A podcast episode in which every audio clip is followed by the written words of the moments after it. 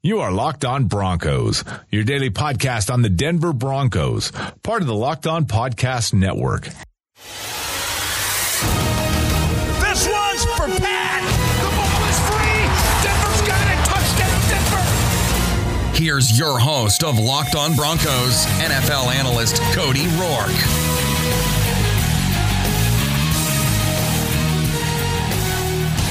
Broncos country, what is up? Welcome back to another episode of Locked On Broncos. I'm your host, Cody Roark, columnist over at Predominantly Orange com and an NFL analyst covering the National Football League and the Denver Broncos. You can catch me on Twitter at Cody Roark NFL. Shoot me a follow if I'm not following you back. Let me know and I will change that. I enjoy interacting with all the fans around the NFL community and talking various NFL topics as well as all things Denver Broncos. It's been a fun week over here at Locked On Broncos. We've talked a lot about the Denver Broncos top 30 players of all time. We started off on Monday with number 30 and here we are today on Friday and we're going to crack the top five players in Denver Broncos history on today's show, right here, Locked On Broncos, wherever you're listening to. Obviously, yesterday's episode was a huge hit. We had over 1,000 downloads on the single episode. That's absolutely awesome. You, the fans, I can't thank you guys enough. So I might just spoil you guys with a giveaway starting in July. We're going to do a giveaway. Now, I don't know what the prize is yet. It's going to be determined here very shortly, and I'll announce all details next week here on Locked On Broncos. But obviously, been uh, a great week over here, Locked On Broncos. Head over to predominantlyorange.com right now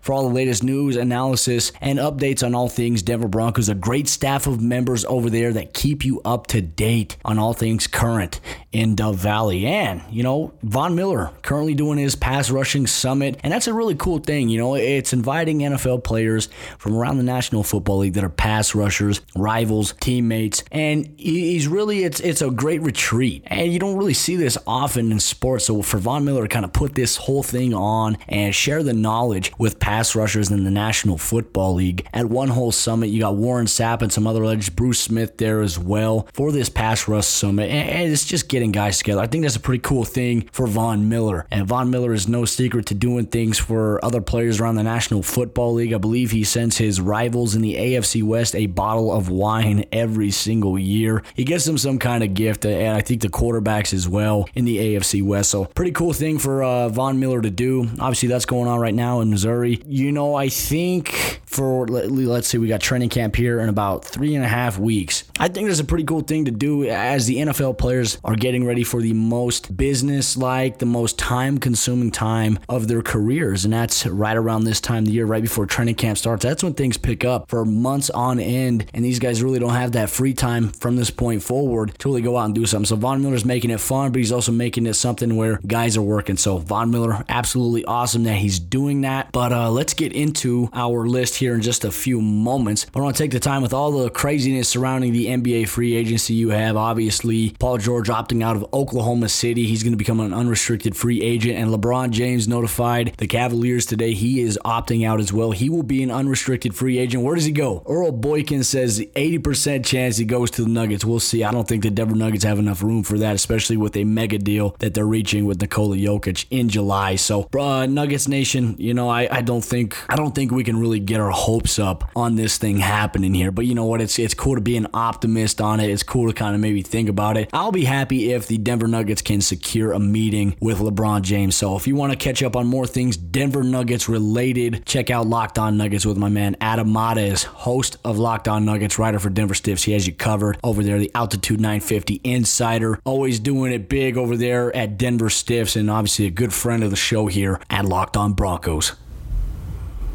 So let's jump into it. It's a Friday, so I'm not going to keep you guys long. We're going to cover the top five players in Broncos history. I've had so much fun with this over the whole week, you know, just talking about it with multiple on air personalities Steve Atwater, Ryan Edwards, Orange and Blue 760. Got to talk about on the Cameron Parker show as well. Spent probably an hour and 30 minutes on his show just breaking down every single pick from 30 down to one. I tell you what, that was very, very time consuming. We're going to keep it short. We're going to keep it sweet over here Locked On Broncos. We're going to go through it, give our analysis, our reaction, and obviously I'm to let you guys go enjoy your Friday night. Obviously, be safe, have fun, and obviously go Broncos all the time. So coming in at number five, this guy is one of my favorite players of all time. He inspired me when I was playing football as well from a young kid, and that's Champ Bailey. Played with the Denver Broncos from 2004 in the epic trade with Washington that sent Clinton Portis from the Denver Broncos to the Washington Redskins in exchange for Champ Bailey. Now, Champ Bailey is one of the best cornerbacks to ever play in the National Football League, plain and simple, and that's not me talking through an orange lens here. You ask a lot of people, I have Champ Bailey as a top five corner of all time, and yes, I do have him. He is a better cornerback than Richard Sherman. Debate me, at me, don't at me, I don't care. I'll, I'll, I'll stick with my stance for as long as I'm alive. I, you know, watching Champ Bailey play, you know, if you go back on Champ Bailey's game tape, go back to 2006 where he had a career year, 10 interceptions on the year, and teams, I don't know why they kept trying to test him. He made them pay, and, and Champ Bailey was so great at baiting quarterbacks. Now, most of the time, quarterbacks wouldn't even look to the side of the field that he was on. Now, when they did, he would bait them and he would jump the route. He would let the receiver get behind him a little bit, and he had such great closing speed that when the ball's in the air, he goes up and he plays it. One of the most athletic corners of all time and a big, big memory. My friend Nick Ferguson used to play for the Denver Broncos, forced some pressure on Tom Brady in the 2005 AFC divisional game, and Champ Bailey jumped the route. Remember, he ran 99 yards and got hit out at probably the inch mark by Ben Watson, but always a big, big play. Champ Bailey was a catalyst for successful cornerbacks in the National Football League, and, I tell you what, I modeled a lot of my game after him when I was a young kid. I believe I was a seventh or eighth grade at the time, and and watching him, he, you know, he was a stud. He, he locked up. He went with the number one wide receiver on the opposing team every single game. I'm sorry, I don't think you're a good cornerback if you don't follow number one. If you are the best cornerback and your team believes you're the best cornerback of all time, you go wherever the best wide receiver is, and Champ Bailey did that week in and week out. How many times have we seen Richard Sherman follow a number one wide receiver? We haven't seen that. He always stays on one side of the field. He is what we call a clue cover three corner. Period. Plain and simple. You know, Richard Sherman's a good cornerback. Don't get me wrong. I'm not dogging on Richard Sherman, but when it comes to comparing him to Champ Bailey, I say it's not even close. There's no comparison. Champ Bailey owns that matchup nine times out of ten. And to be honest with you, I, I look at Champ Bailey's career, how successful he was, and my heart absolutely breaks that he didn't win a Super Bowl championship with the Denver Broncos. He is a Bronco. He's one NFL player, in my honest opinion, around the National Football League that deserves a ring the most. And I wish he could have just signed a contract with the Denver Broncos in 2015, just in the event that they won. You know, obviously he retired, you know, after the 43 to 8 loss to the Seattle Seahawks. Champ Bailey, really at that point, the Denver Broncos kind of parted ways. They were going younger with Chris Harris Jr. They brought in Aqib Talib, and obviously with, you know, Champ Bailey up there in age, they didn't move him back to safety, which I thought they could have done to obviously preserve his longevity in playing in the National Football League. He went to the New Orleans Saints at that time, and he was a camp cut, and he didn't make it. And so from that point, Champ Bailey retired. But number 24 is one of the most respected NFL players of all time. I believe he is going to be eligible for the 2020 NFL Hall of Fame this next year. So very, very excited about that. Looking forward to seeing what Champ Bailey can do. And obviously a guy who deserves a gold coat in Canton and a bust as well at the Hall of Fame Center. I, I look forward to seeing the day where Champ Bailey gets that proper recognition. Tweet me your best Champ Bailey memory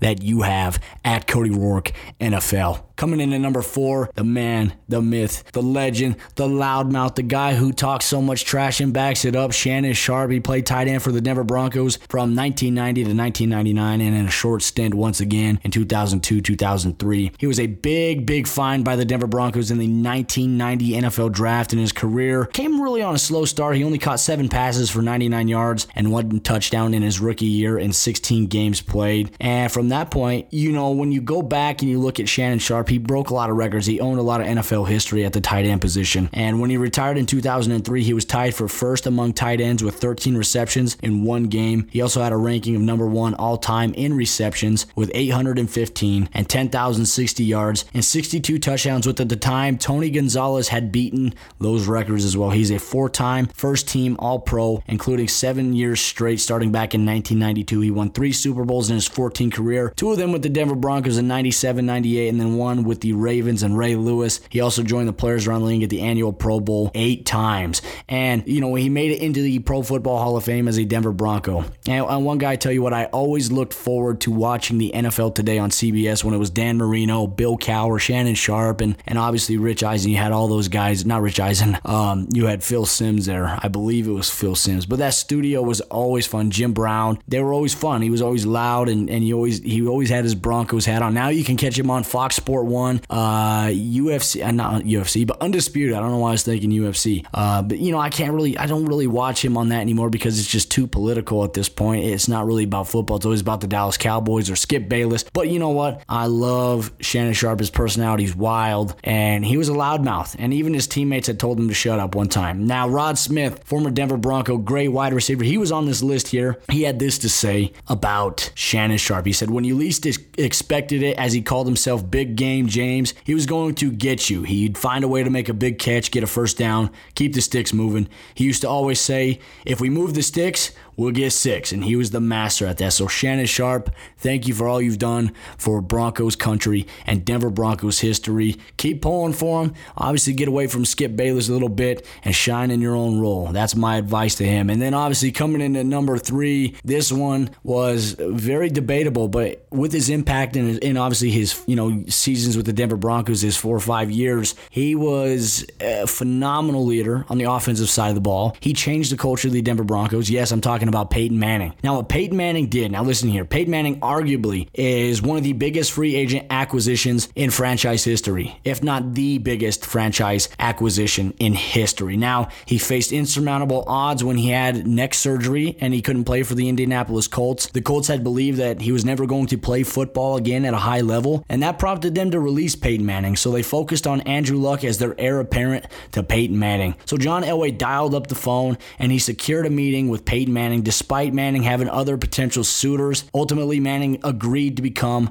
a Denver Bronco, and the rest is history. And when I say that, I mean that in the literal sense. In his four seasons as a Denver Bronco, he passed for over 17,000 yards and 140 touchdowns. In 2013, he set the NFL on fire with an NFL record 55 touchdown passes and a passing record of 5,477 yards. During his career as a Denver Bronco, he took the Broncos to two Super Bowls and he finished his career riding off into the sunset as the Denver Broncos defeated the Carolina Panthers 24 to 10. Now, despite only playing 4 seasons in Denver, he's absolutely cemented himself as one of the organization's best players of all time. His impact and his preparation aligned perfectly for what Pat Bowlen has expected from his championship organization. And here's a quote I'd like to share from Peyton Manning that means something today as a player and as a coach. And you want all of your kids, if you're a coach or, you know, even if you're a, a player, you want to have this mindset that Peyton Manning had. He said it right here.